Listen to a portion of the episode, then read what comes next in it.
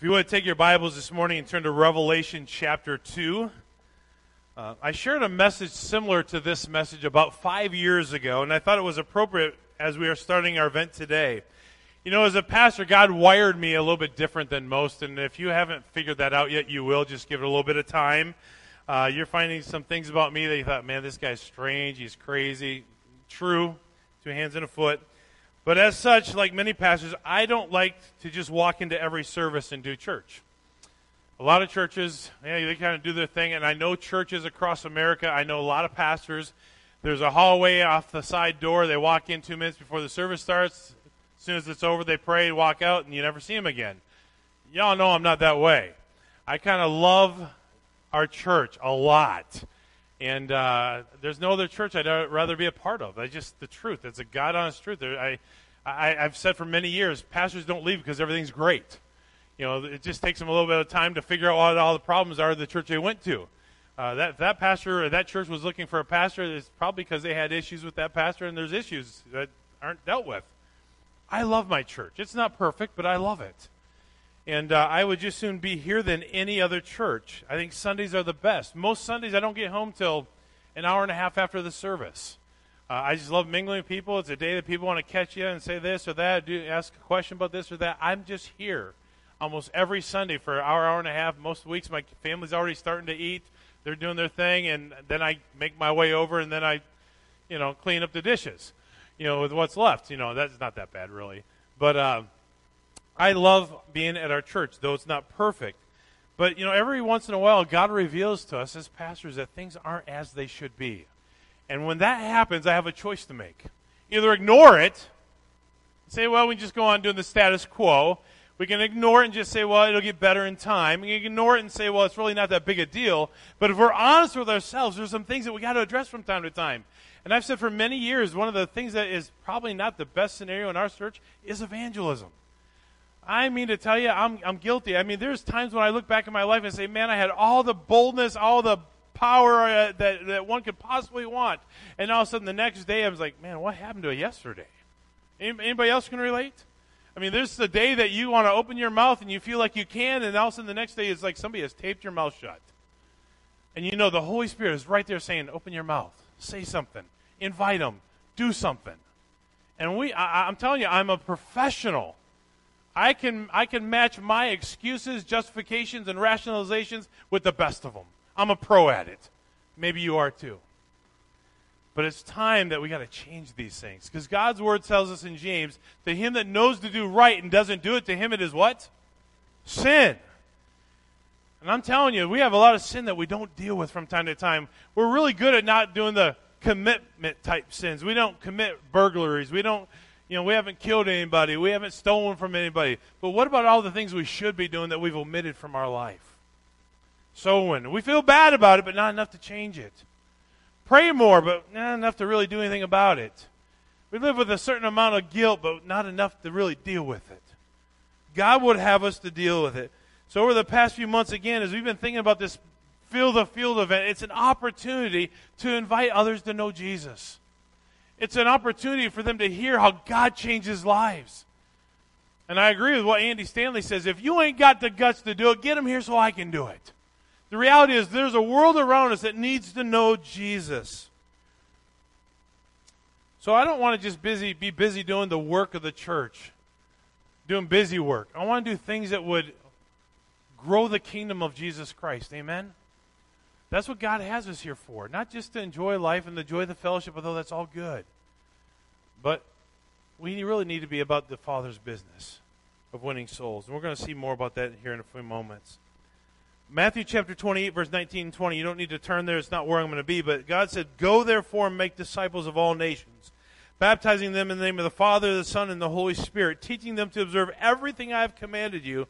And remember, I am with you always to the end of the age. Before one can make disciples, uh, people have to come to the saving knowledge of Jesus Christ and enter into a relationship with him. You know, that is one of the reasons he said go. He said go.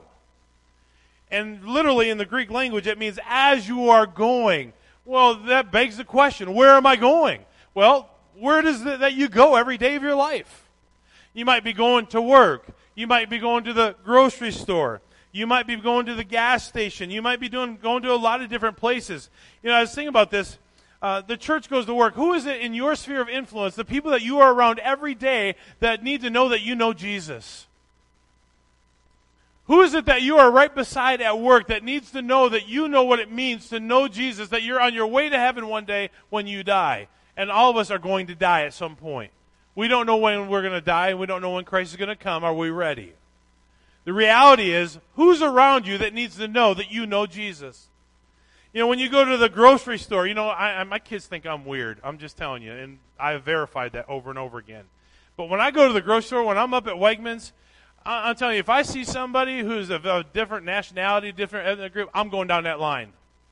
And I always play this game. I, let me guess what country you're from. And my kids are like, oh, there he goes again.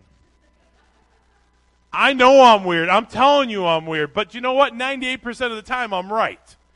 But you know what it does? It opens up a door of opportunity and a, and a conversation. And especially now that I've been to several countries, it is a great opportunity to use the experiences that you've had. And every one of you know people that I don't know. You have an ability to reach people that I will never reach. What are you doing with that sphere of influence? Well, oftentimes, if there's not somebody that I don't recognize, or, or, or, or as far as an ethnic group or a nationality, I'll find somebody that I've been down their line. There's a there's a deaf lady that works up there. And if she's there, a lot of times I'll go down her line.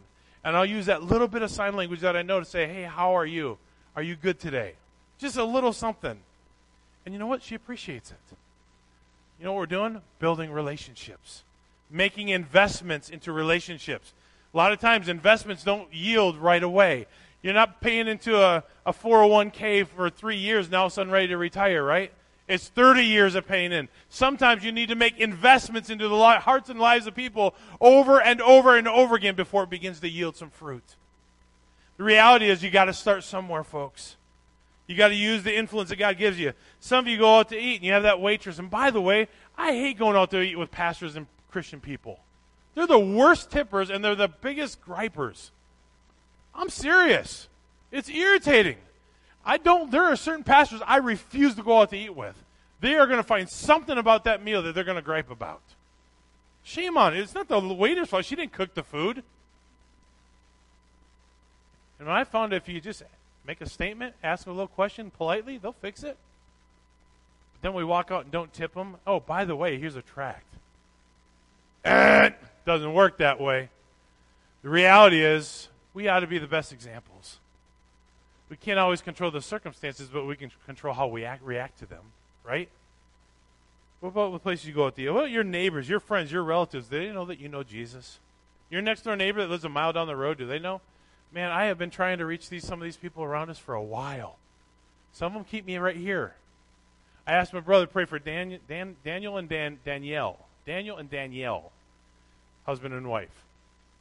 Just in the last month, we started having more conversations than I've had in two years. Little by little, it's investment. It's opportunity to reach into a life. The gas station. You go to gas, get gas. Do you leave them a tract? Do you talk to them? Do you invite them? School.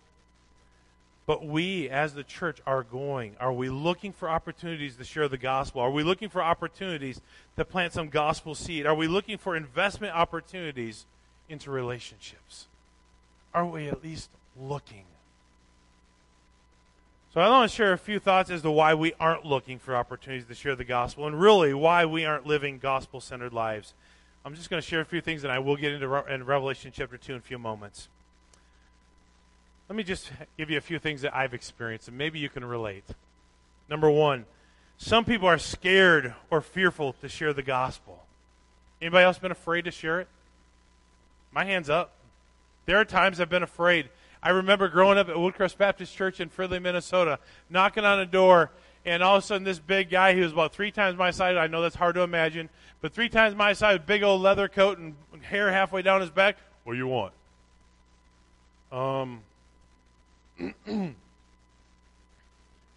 I'm telling you, there have been times I've been scared to death. And it seems like those are the times that God works. I've been scared. But Acts one eight says, but you shall receive power. In uh, Second Timothy one says, "He's not giving you the spirit of fear, but of power and love and sound mind." Number two, some people feel ill-equipped to share the gospel. You ever thought, well, I just don't know all the verses. I just don't know what I should say. I'm not sure how they're going to respond, so, you know, once again, I just better, you know, they might ask me questions I don't know the answers to. That's where you rely on the Holy Spirit. Let me just give you an example of one of my favorite stories in all the Bible. Because remember, we all have a story if we know Jesus. Remember the woman at the well?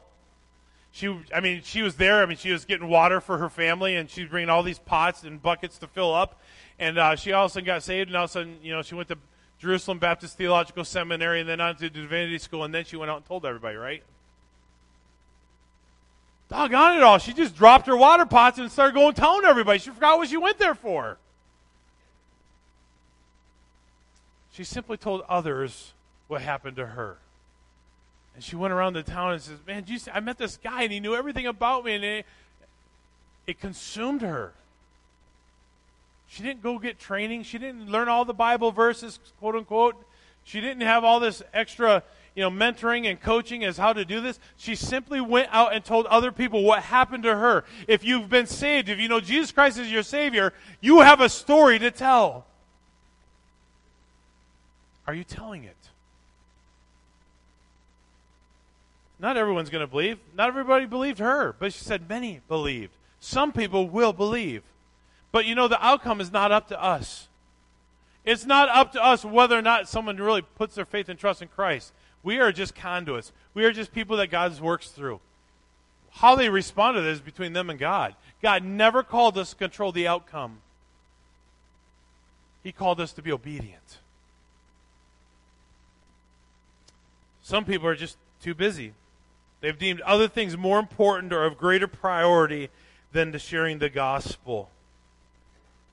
I mean, God's, God understands I have a job. I got things to do. I got a family to feed. I got kids to take care of. And, you know, I got I got, I got things, yard work and, and housework that it's just got to get done. God understands. I mean, he, he, he, I mean, if God was here, he'd, he'd understand exactly what I'm going through. It's all good. He gets it.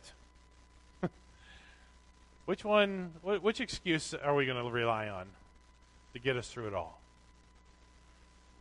Or, unfortunately, some people just don't care or are ashamed of the sharing of the gospel. Romans one sixteen, Paul says, I am not ashamed of the gospel. Why? For it's the power of God unto salvation. He says, I'm not ashamed. And if he's not ashamed, we should not be ashamed. And unfortunately, in every church in America, there's always those people that have been there for thirty-five years. You say, well, is that really a bad thing? No, it's not a bad thing. But it can be a bad thing if your entire environment is only around other Christians and you've lost touch with the outside world. I've been to church for so long that the only people I ever talk to are just other believers. You need to get out of your comfort zone. Take a step out into the real world. In Revelation chapter two, I want to read verses one through six. I'm going to make a couple of points about this verse, and then I'm going to go into another direction and then come back to it at the end. In Revelation chapter two, it says, to the angel of the church in Ephesus write, this is what the one who holds the seven stars in his right hand, the one who walks among the seven golden lampstands says, I know your deeds and, I, and your toil and perseverance, and that you cannot bear with those who are evil, and you put to the test those who call themselves apostles, and they are not, and you found them to be false, and you have perseverance and have endured for my name's sake. You also have grown, have not grown weary. But I have this against you, that you have left your first love. Therefore remember from where you have fallen, and repent, and do the deeds that you did at first. But if not, I'm going to come. I am coming to you, and I will remove your lampstand out of its place, unless you repent. Yet this you do have, that you hate the deeds of the Nicolaitans, which I also hate. He who has an ear to hear, let him hear what the Spirit says to the churches. To him who overcomes, I will grant to eat of the tree of life, which is in the paradise of God. He says, first of all, I know. Verse two, I know. Isn't that an amazing thing to consider? That God says, I know. As he's talking about the church of Ephesus, I know. He knows about the church of Harvest Bible Fellowship. He knows about this church on Calkins Road. He knows everything about it. Remember, it's not the building. It's not the structure. It's us. We are the body of Christ. We are the church. We're the ecclesia, the called out ones. He says, I know everything there is to know about you. See, there's a, last week as I was sharing camp, I said, you know, we can hide things from everyone around us. We can hide things from our family members. We can hide things from our employers. We can hide things from our God, or from our friends. But we cannot hide anything from God. He says, I know.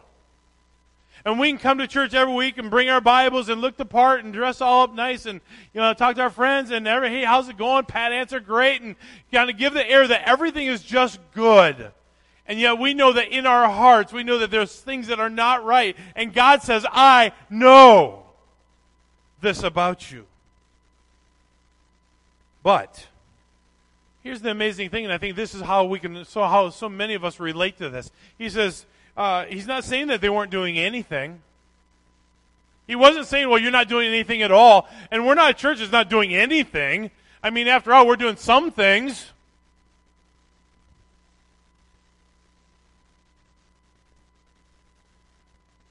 I think what he's drawing attention to is something about how they were doing it. I wonder oftentimes if we just do things out of duty. Well, no one else is going to do it, so I guess I'll do it. Did you know I'm not going to twist anyone's arm to do anything? Because if you guys, if I have to twist it, twist your arm to do it, I got to keep twisting it to keep you doing it. And when I stop twisting it, you stop doing it. I would rather you do something because God has burned you to do it. And when you submit to God, you're making a commitment to Him, not to me, or to any other leader in the church. Why do you do what you do? Don't do it out of duty. Don't do it because no one else will do it. Do it because God's burdened your heart to do it. Verses five and six, he says this, therefore remember from where you have fallen and repent and do the deeds that you did at first. But if not, I'm coming to you and I will remove your lampstand out of its place unless you repent.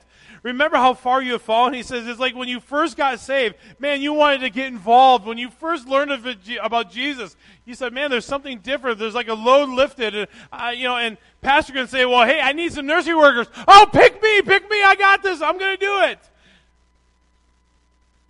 twenty years later, it's like, hey, I need a nursery worker. And someone else will do it. Why? Because we've left their first love. It's not about what we're doing. It's who we're doing it for. I man, I can remember when we needed nursery workers, I said, I need somebody who's got a P H D in three-year-olds. I'm telling you. I remember my first year teaching junior high in Mifflin County Christian Academy. My wife was teaching first grade. Good Lord, bathroom break every hour. I couldn't do it. I'm just, I'm not wired that way. But if God said do it, I'd do it. There was a time when you do anything for God and His church, but now it's, if it's convenient, if I have time, if no one else does it, then I'll take that step forward. We've left our first love. We've forgotten what it means to draw close to God and to walk in obedience and to say, God, whatever you want from me, that's what I'll do. I used this illustration about six years ago. I'll share it again. Ladies, imagine that your husband came home one day and says, I just don't love you like I once did.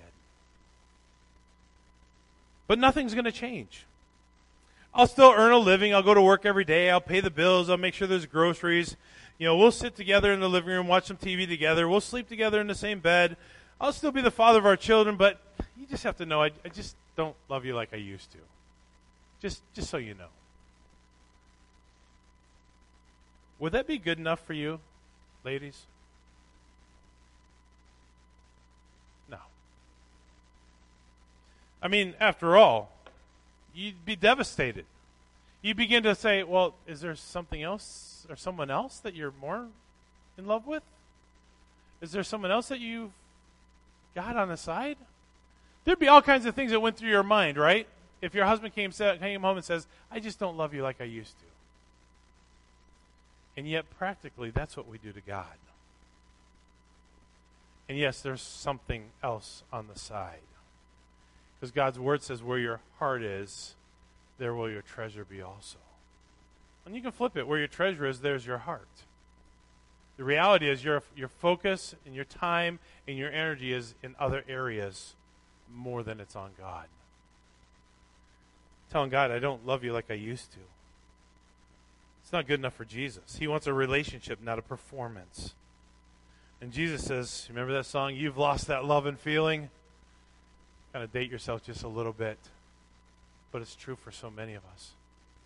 You've lost it. You've replaced it with other things that you deemed important or necessary.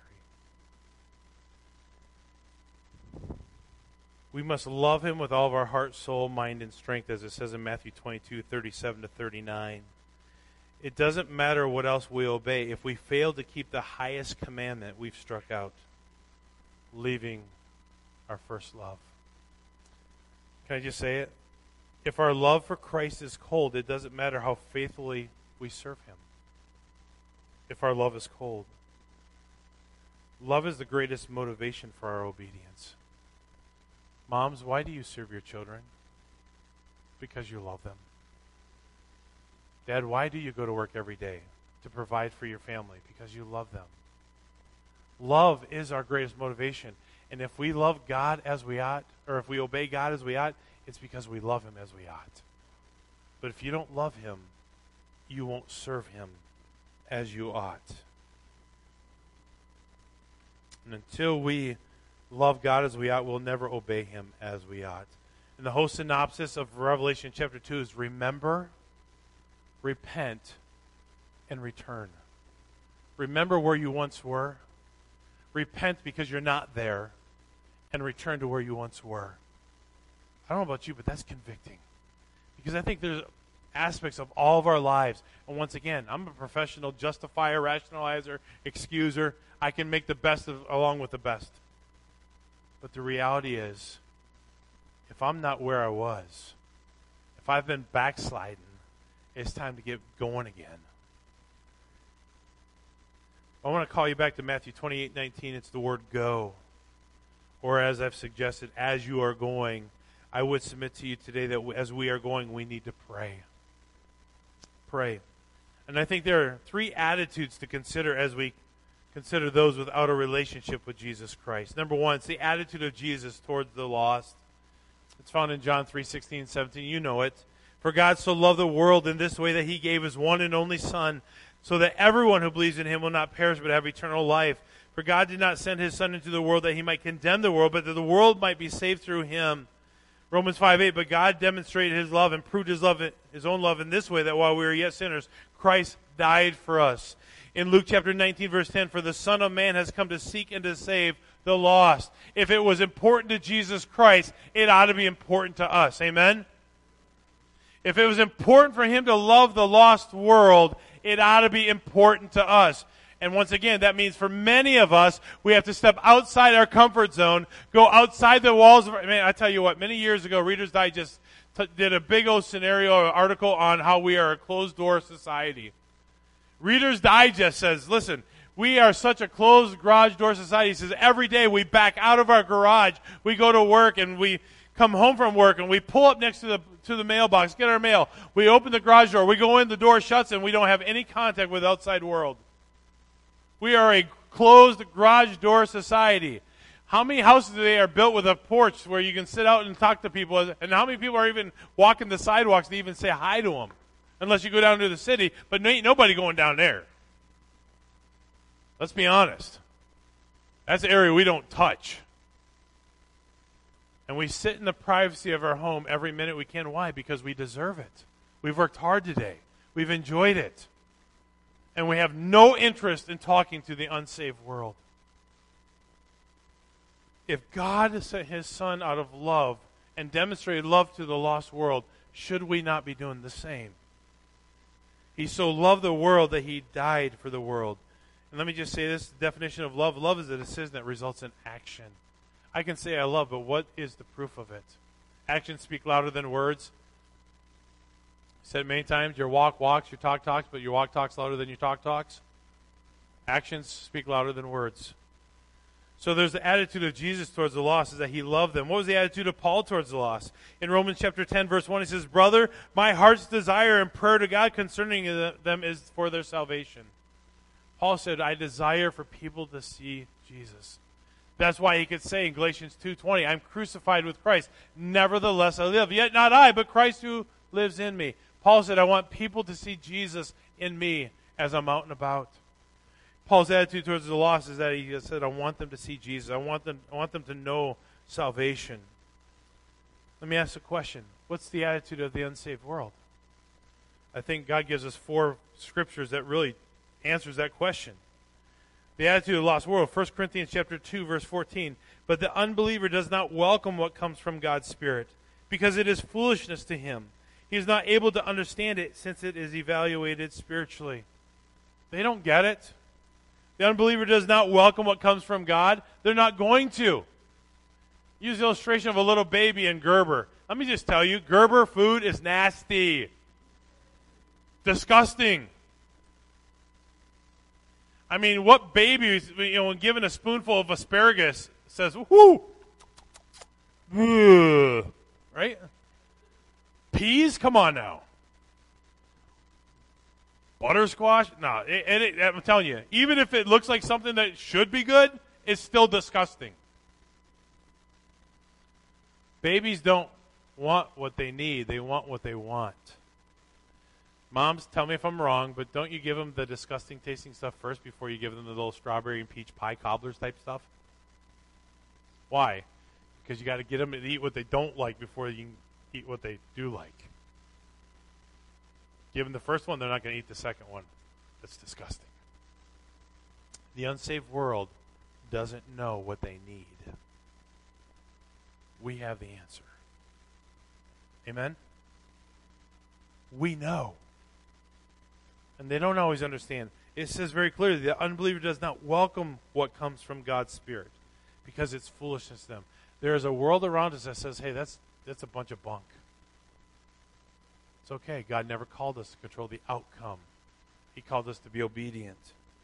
Second Corinthians four four says, in their case, the God of this age has blinded the minds of the unbelievers so that they cannot see the light of the gospel of the glory of Christ, who is the image of God. Yes, their minds are blinded.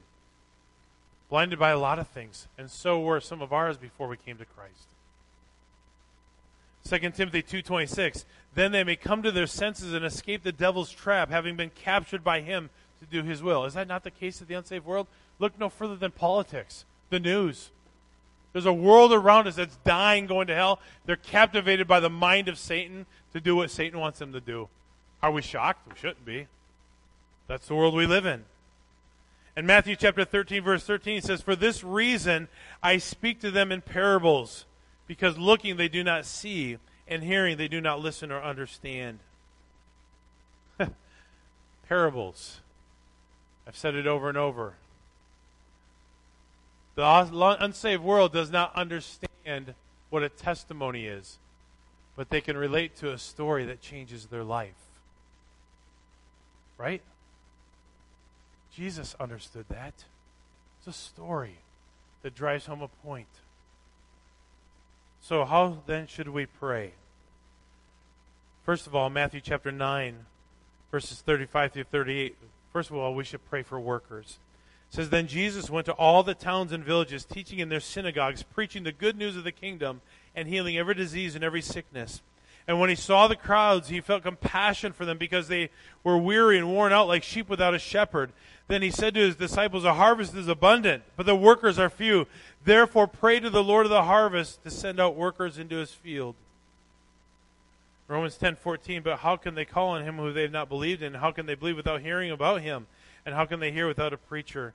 I would suggest that as we are praying for workers, we also pray, Lord, would you use me? God, would you open the door for me to serve? God, I don't want to just pray that you send someone else, because that's easy, but God, would you use me to do your work? Not only pray for workers, but number two, pray for boldness. Ephesians chapter six, verses nineteen and twenty says, pray also for me, that the message may be given to me when I open my mouth to make known with boldness the mystery of the gospel. For this I am an ambassador in chains. Pray that I might be bold enough to speak to him as I ought. He says, pray that I would speak with boldness. We need to pray for boldness. If you're fearful and timid and shy, it's all good. Because it's not your skill, your ability, your oratorical communication skills. It's God working through you. You don't have to be a great speaker. You don't have to be a good talker. Pray for boldness. God will give you the words. Acts one eight says you've already been given power to go out and do it. Acts chapter four, verse twenty-nine through thirty-one says, "And now, Lord, consider their threats and grant that your slaves may speak your message with complete boldness." Let me stop right there. He says, now, Lord, consider their threats. Let me ask you a question. Are there a world around us that's going to threaten us in some way if we preach to them the gospel? Yeah, it's happening all over the world. Not so much here, but in other parts and other countries, yeah, it's huge. They open their mouth, there's a death threat. There's a possibility of dying. We don't have that here. Well, they may not like me. Get over it. But here's what he says. And grant that your slaves. Who's the slave here? Think about it. Who's the slave? Somebody. We. We are. Thank you. Those of us that have a relationship with Jesus Christ, we are his slaves. He said, Lord, grant, because of the threats, that your slaves would have boldness to speak. Who are we enslaved to? The things of the world or, the, or God himself? Verse thirty, while you stretch out your hand for healing, signs and wonders to be formed through the name of your holy servant Jesus, when they had prayed, the place where they were assembled was shaken, and they were filled with the Holy Spirit and began to speak God's message with boldness. See, as they prayed for boldness, God gave it to them, and they spoke with boldness. Number three, pray for opportunities.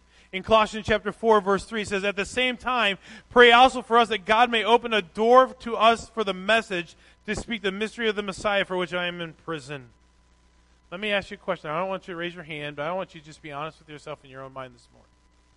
Just be honest. Every one of us has a sphere of influence.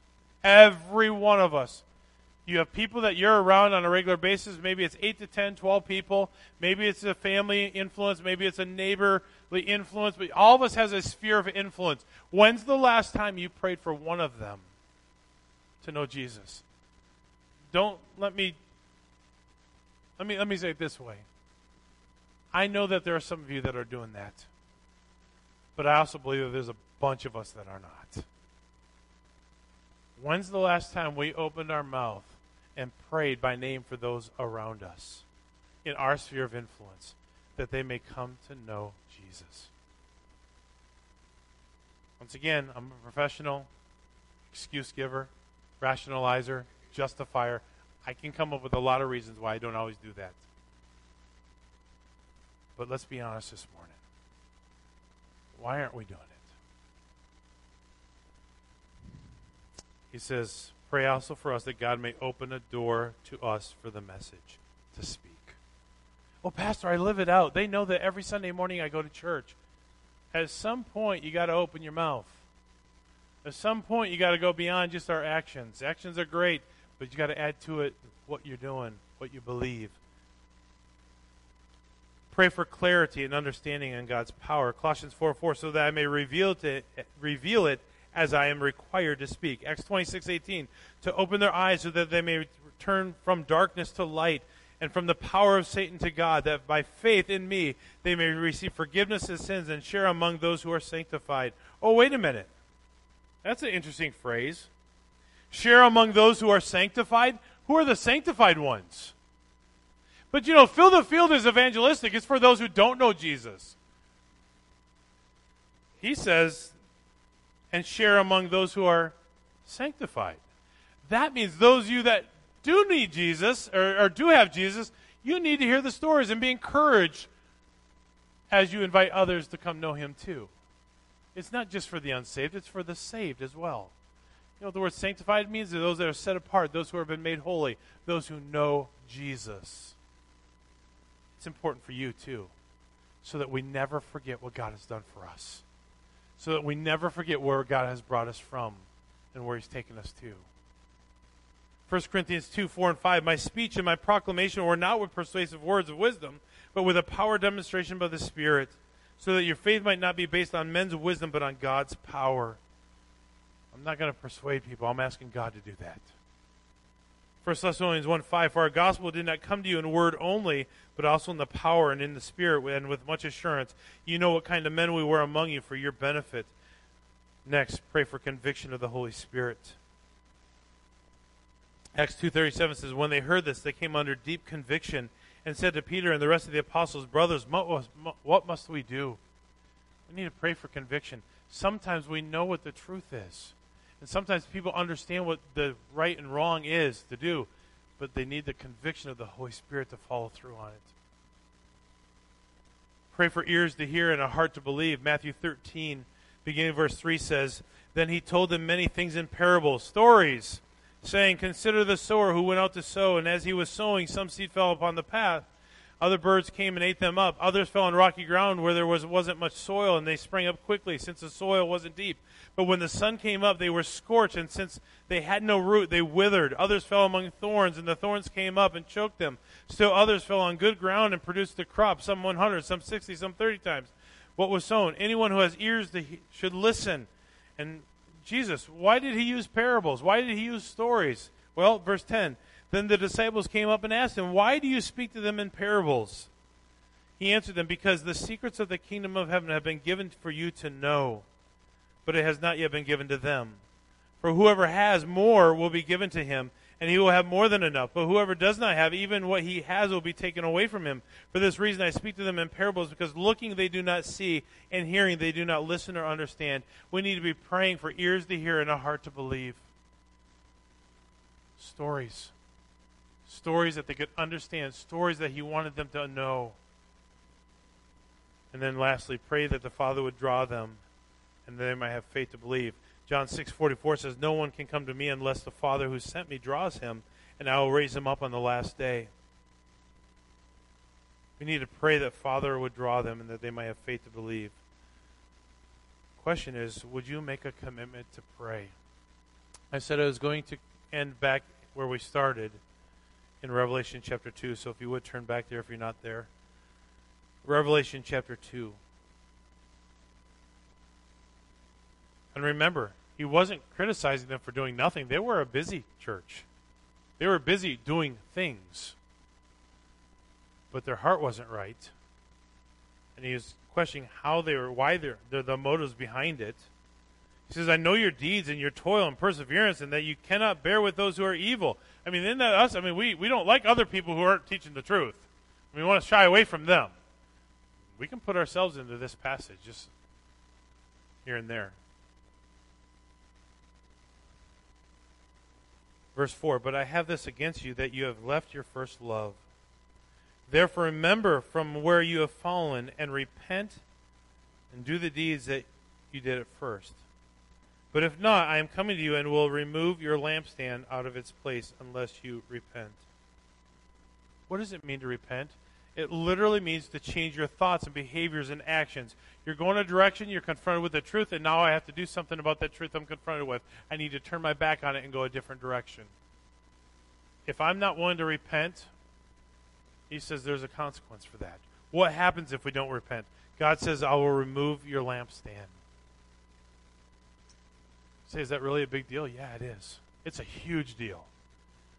I've been saying for the last several years, there are, the year before the pandemic, some nineteen, eighteen or nineteen hundred churches closed their doors for the last time. I know there's a variety of reasons and circumstances and situations that caused it, but I'm wondering how many of them closed because they just quit doing the work of the Lord. God never called us to a certain size.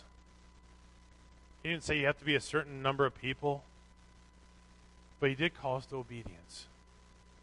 And it's amazing to me that you go to some of these other countries, there's twenty people under the tree over there, and that's the church. They're not worried about size, not worried about a pandemic, they're just preaching the word. It's not about the size, folks.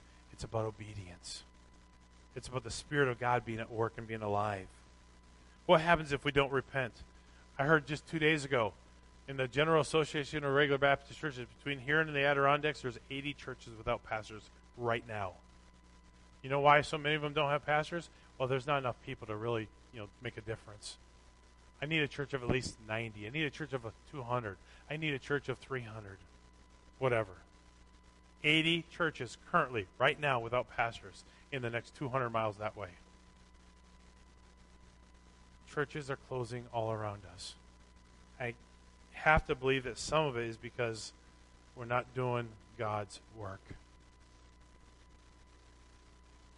You know, this eventually happened to the church in Ephesus when Islam invaded Turkey and wiped out Christianity in Ephesus. There's no church in Ephesus today, nor much of one in the modern cities nearby. The country of Turkey, where all seven of these churches were located, is more than ninety-eight percent Muslim today and is a mecca of false teaching and unbelief. Today, the lampstand were removed. What is true in Turkey is also true elsewhere. Hundreds and thousands of churches close their doors every year throughout the world. Christ has removed many, many lampstands over the centuries. This is serious. No light because there is no love. The church that loses its love will soon lose its light, no matter how doctrinally sound they may be. He says three things. Return, repent, repent, return, get back to doing what I've called you to do.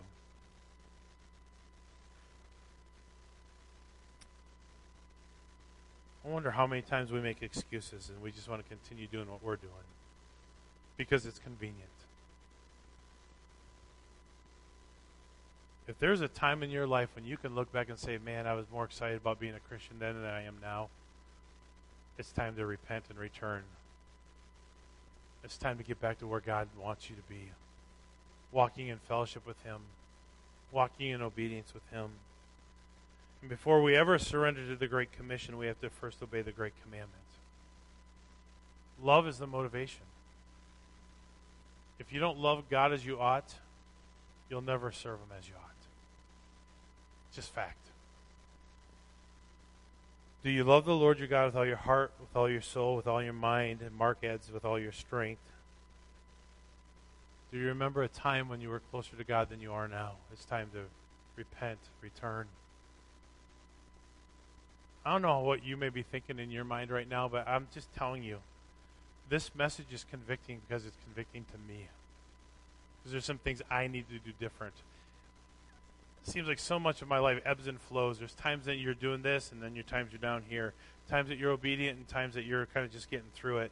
Times that you're on fire, and times that you're just existing. It's the mountain and the valleys. It's hard. God never said it was easy, did He? But He's called us to obedience. And James reminds us, to him that knows to do good and doesn't do it, it's what? Oh, I hate that word. I hate that word. But it's reality. I'm going to ask you to do a couple things this morning. Number one, will you just be honest about where you're at in your walk with God concerning these matters? Will you be honest? I'm just telling you, God knows anyway. You can hide it, disguise it from anyone around you, but you can't from God. Just be honest. But then don't just be honest. Do something about it. Don't just be challenged, be changed.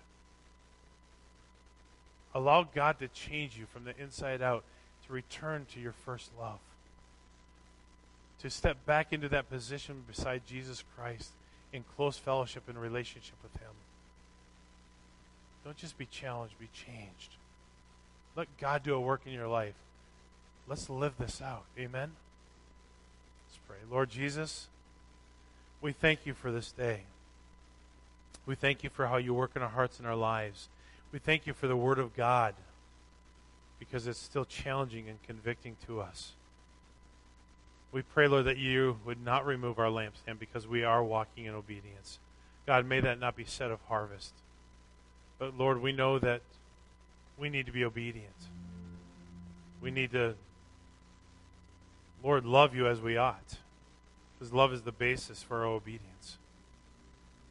Lord God, would You help us to live with a sense of urgency at the world around us? Lord, as we're thinking about this event this week, and, Lord, just apart from the event, our daily living, how it ought to be filled with praying for those around us, for boldness, for the Holy Spirit to work, for opportunities to open our mouth, for clarity and understanding. Lord, for hearts to, to understand, for ears to hear. God, I pray that we're praying for these things, that we might see doors of opportunity open, that the gospel may go out and people may come to saving knowledge of You. God, I pray that You would work in hearts. Lord, help us to be honest this morning and help us to be obedient to make the changes where necessary.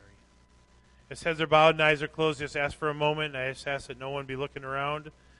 But every week we have an opportunity to respond to the things that we've heard. And we can be challenged and walk out and do nothing different. That's a choice that every one of us has. But I pray that that would not be our choice. But that we would be challenged and then go out through the help of the Holy Spirit to be changed. To start living with urgency, to start praying as we ought from a heart of love for Jesus. Say, Pastor Ken, God's challenged my heart this morning. There's some things that need to change. I need to start praying more. I need to start loving God more. I need to start making these changes in my life. Would you pray for me? Anyone like that this morning? Yes, yes, yes. All over the auditorium.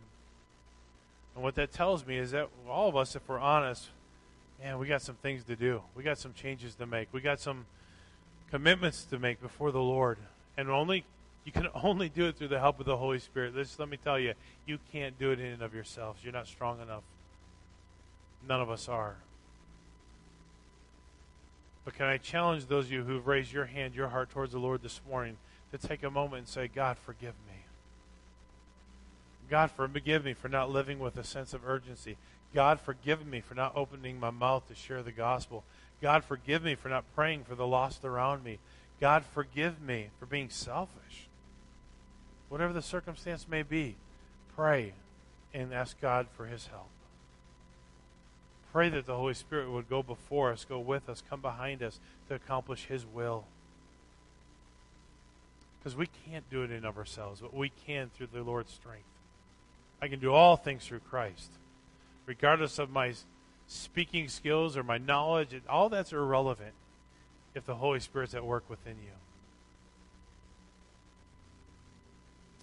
Let's all stand to our feet this morning. Lord Jesus, we thank you for how you've worked in hearts. Lord, many hands, heads nodding, people acknowledging, Lord, that some things need to change.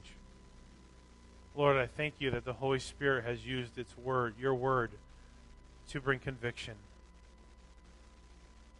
Lord, thank you for how you work. And Lord, I pray that as many have acknowledged areas that need to change, God, that you would just help them through your Holy Spirit to make those changes. God, I pray that we would see souls saved, baptized, added to the body of Christ. I pray, God, that your will would be accomplished in and through, Lord, what you want to do, not what we want to do, through the Spirit. So, Lord, work in our hearts. Draw us closer this week. Lord, may we see many steps of victory this week. May we see souls saved, and we'll praise you for it. For it's in Jesus' name we do pray. Amen.